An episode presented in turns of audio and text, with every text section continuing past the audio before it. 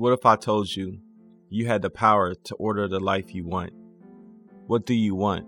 Seems simple to answer, right? Well, it isn't. If you don't understand the depth of the question, you will answer only to doubt yourself later.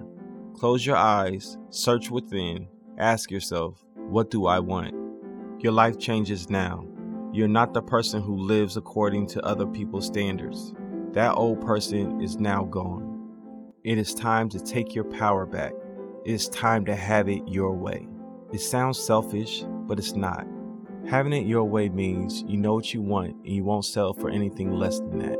You can live your own life. It is not a fairy tale or an illusion. It is your reality. Take some time to reconnect with yourself, discover your deepest desires, and live in those discoveries. Keep up to date with the Reset Your Life Now podcast by subscribing today.